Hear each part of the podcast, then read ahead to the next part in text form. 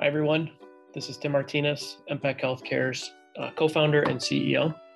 I'm happy to share with you all that I'll be conducting a weekly interview style employee spotlight uh, so that we can all get to know each other a little bit better and hear directly from the amazing people that make up this organization.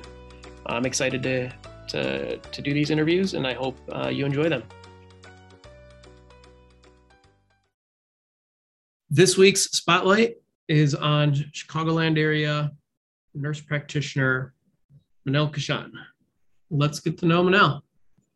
Good. It's so good to see you. It's good to see you too. Thank you for taking the time today to, to catch up. Um, I have some really hard charging questions for you, as you know. Right. Go ahead.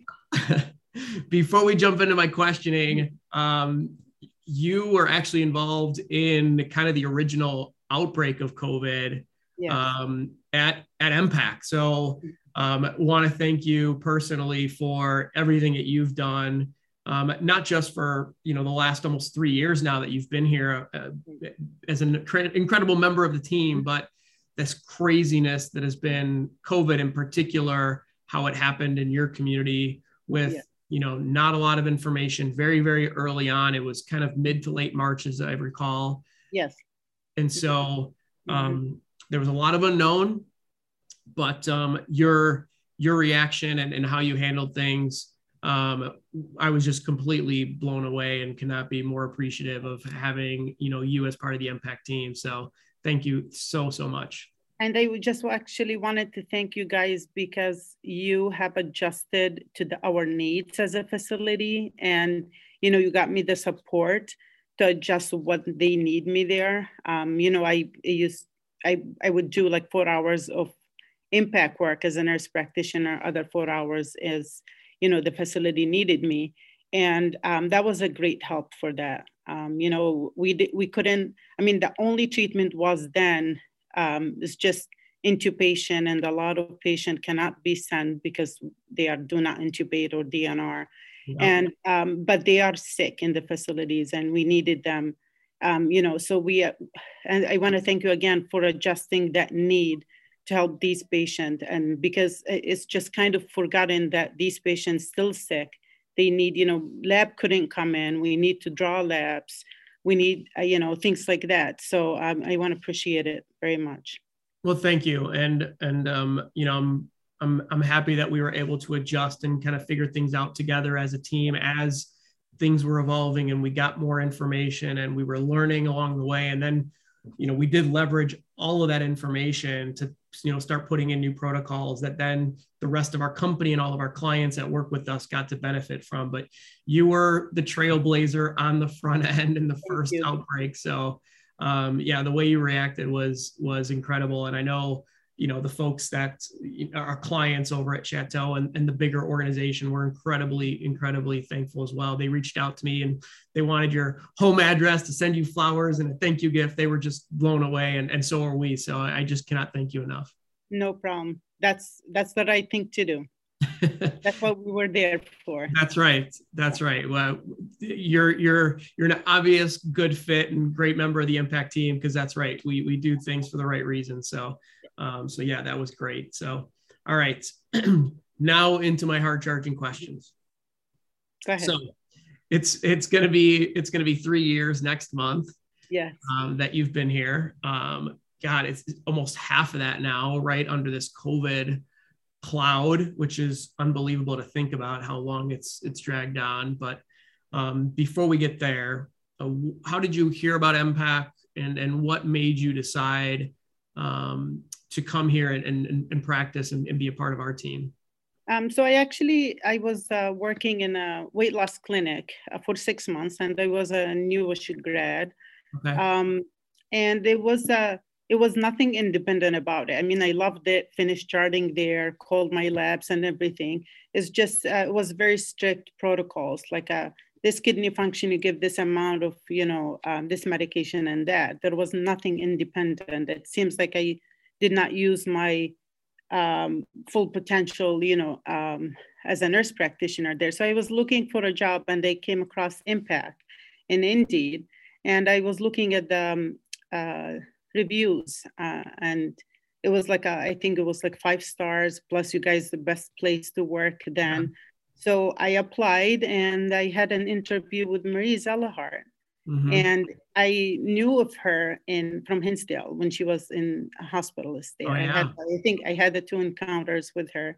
And it's just the interview, the you know, um, it seems like, you know, Chateau's close to Hinsdale. That's where I worked for five years. And, you know, um, it's just felt normal, felt like home, nothing, you know, changed, plus the independency. So uh-huh.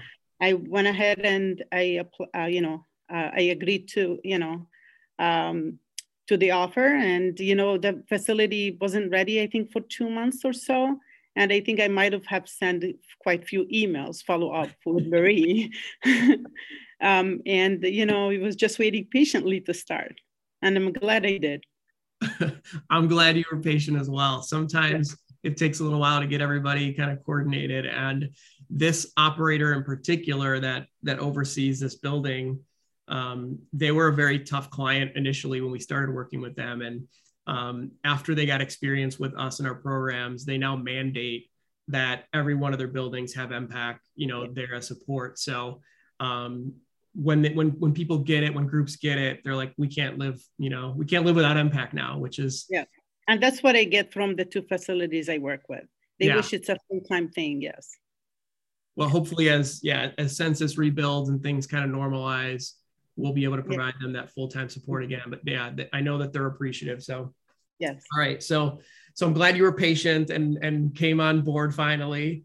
Um, then then COVID hits, right? And um, if you're willing to, can you share an experience? Doesn't have to be COVID related, but I'm sure I'm sure there was lots of lots yeah. of things happening during COVID for you. An instance where you feel you know you really made a difference, or it really sticks out in your mind.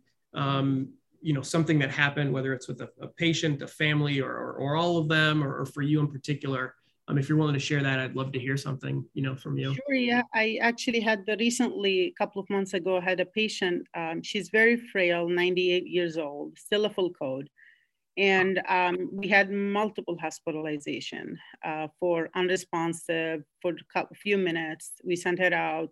They've done every workup, neurology, cardiology, everything.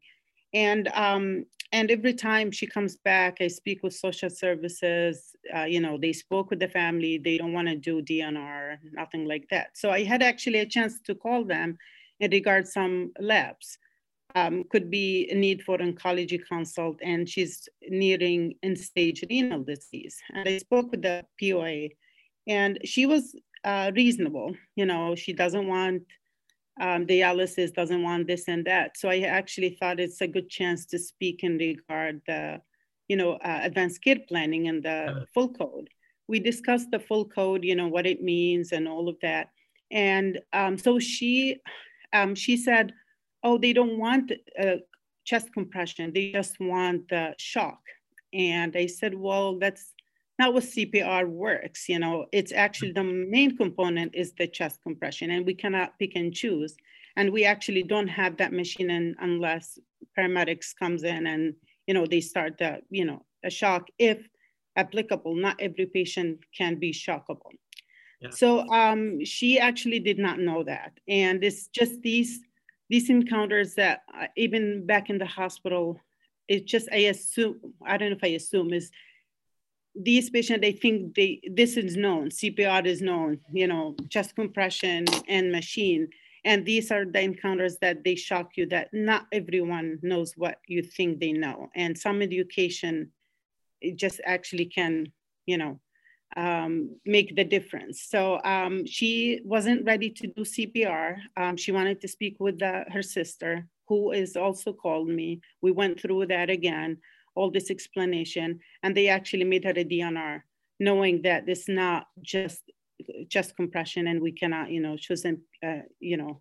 Um, so she actually, they were glad that I spoke with them, explained what, you know, code blue is and what CPR and what's the outcomes.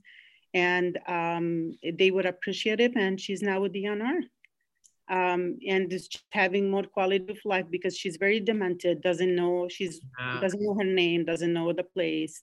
Um, so I it's just as again, is these encounters that with some education and I just don't assume that people know because they thought it's on TV. They know what the CPR is, you know. Um, so yeah, we're glad.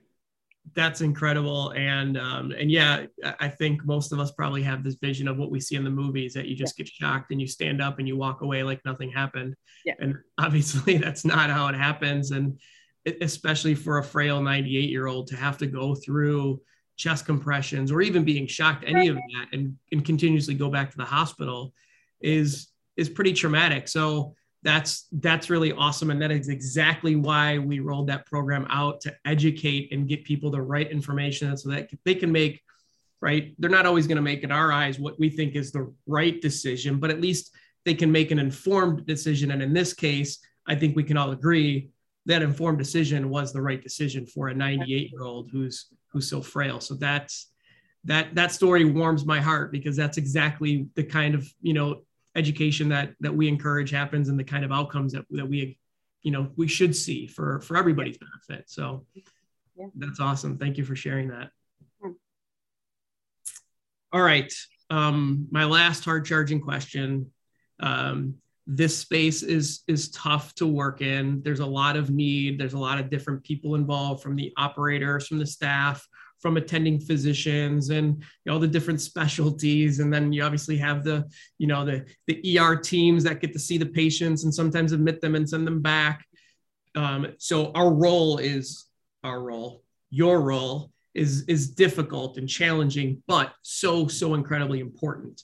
Um, but challenging and especially with COVID having such a great impact in the senior care space, right? So, um, with all that said, what keeps you, you know, at MPAC and doing what you do? Um, first of all, is the support. As I said, it's I'm not talking about the support that I have a question and they have, you know, the team and the coworkers answering it. The support, as I mentioned before, that you adjust to the need of the facilities. And it's, it's, that's what the partner is. Um, and that's what they're looking for. Um, I, I still do isolation meeting that I'm, even I'm not supposed to do now in Chateau, but since COVID, they got used to it. We still do it if that's what they need. Um, you know, that's the kind of support um, um, that I'm talking about. And also the flexibility. I, I recently, as you know, I had a lot of health issues and I every time I have an appointment or a test, I go, I don't know how I would do this if I'm working from nine to five and like I have to take a day off or something. Um, and that flexibility, working a weekend or, you know, coming late or coming early and leaving, um, you know, early and stuff like that. That's, that's what keeps me here. Awesome. Yeah. Awesome. Well, I'm, I'm happy to hear that. And obviously unequivocally, I'm really happy that you're part of the team and that you're here and and to have your involvement when that outbreak happened that allowed us to learn a lot and provide real value to our clients and patients. So really, really appreciate that again, and um, really glad you're you're a part of the team and um, really appreciate you taking the time to to chat with me today too and catch up. It was, it was good to see I, you and. I, I appreciate the invite. Oh, absolutely. Um, I, it's it's good to know the coworkers and you know um, that because we don't meet we're just you know kind of isolated but not with this um, kind of uh, spotlight yeah. Good i'm glad you like it and you know hopefully once things calm down for good with covid we'll get together you know more regionally i think those are starting to happen within the regions. Uh, but this is a good way for you know people that you may never meet in person you know part of the yeah. MPAC team out in california or or, or elsewhere um, so yeah, re- really glad you, you're enjoying them, and um, I'm, I'm I'm enjoying doing them. Great to see you, and thanks again, and uh, so happy to have you as part of the MPAC team. It's good to see you, Tim. Bye. All right, have a good day. Bye bye.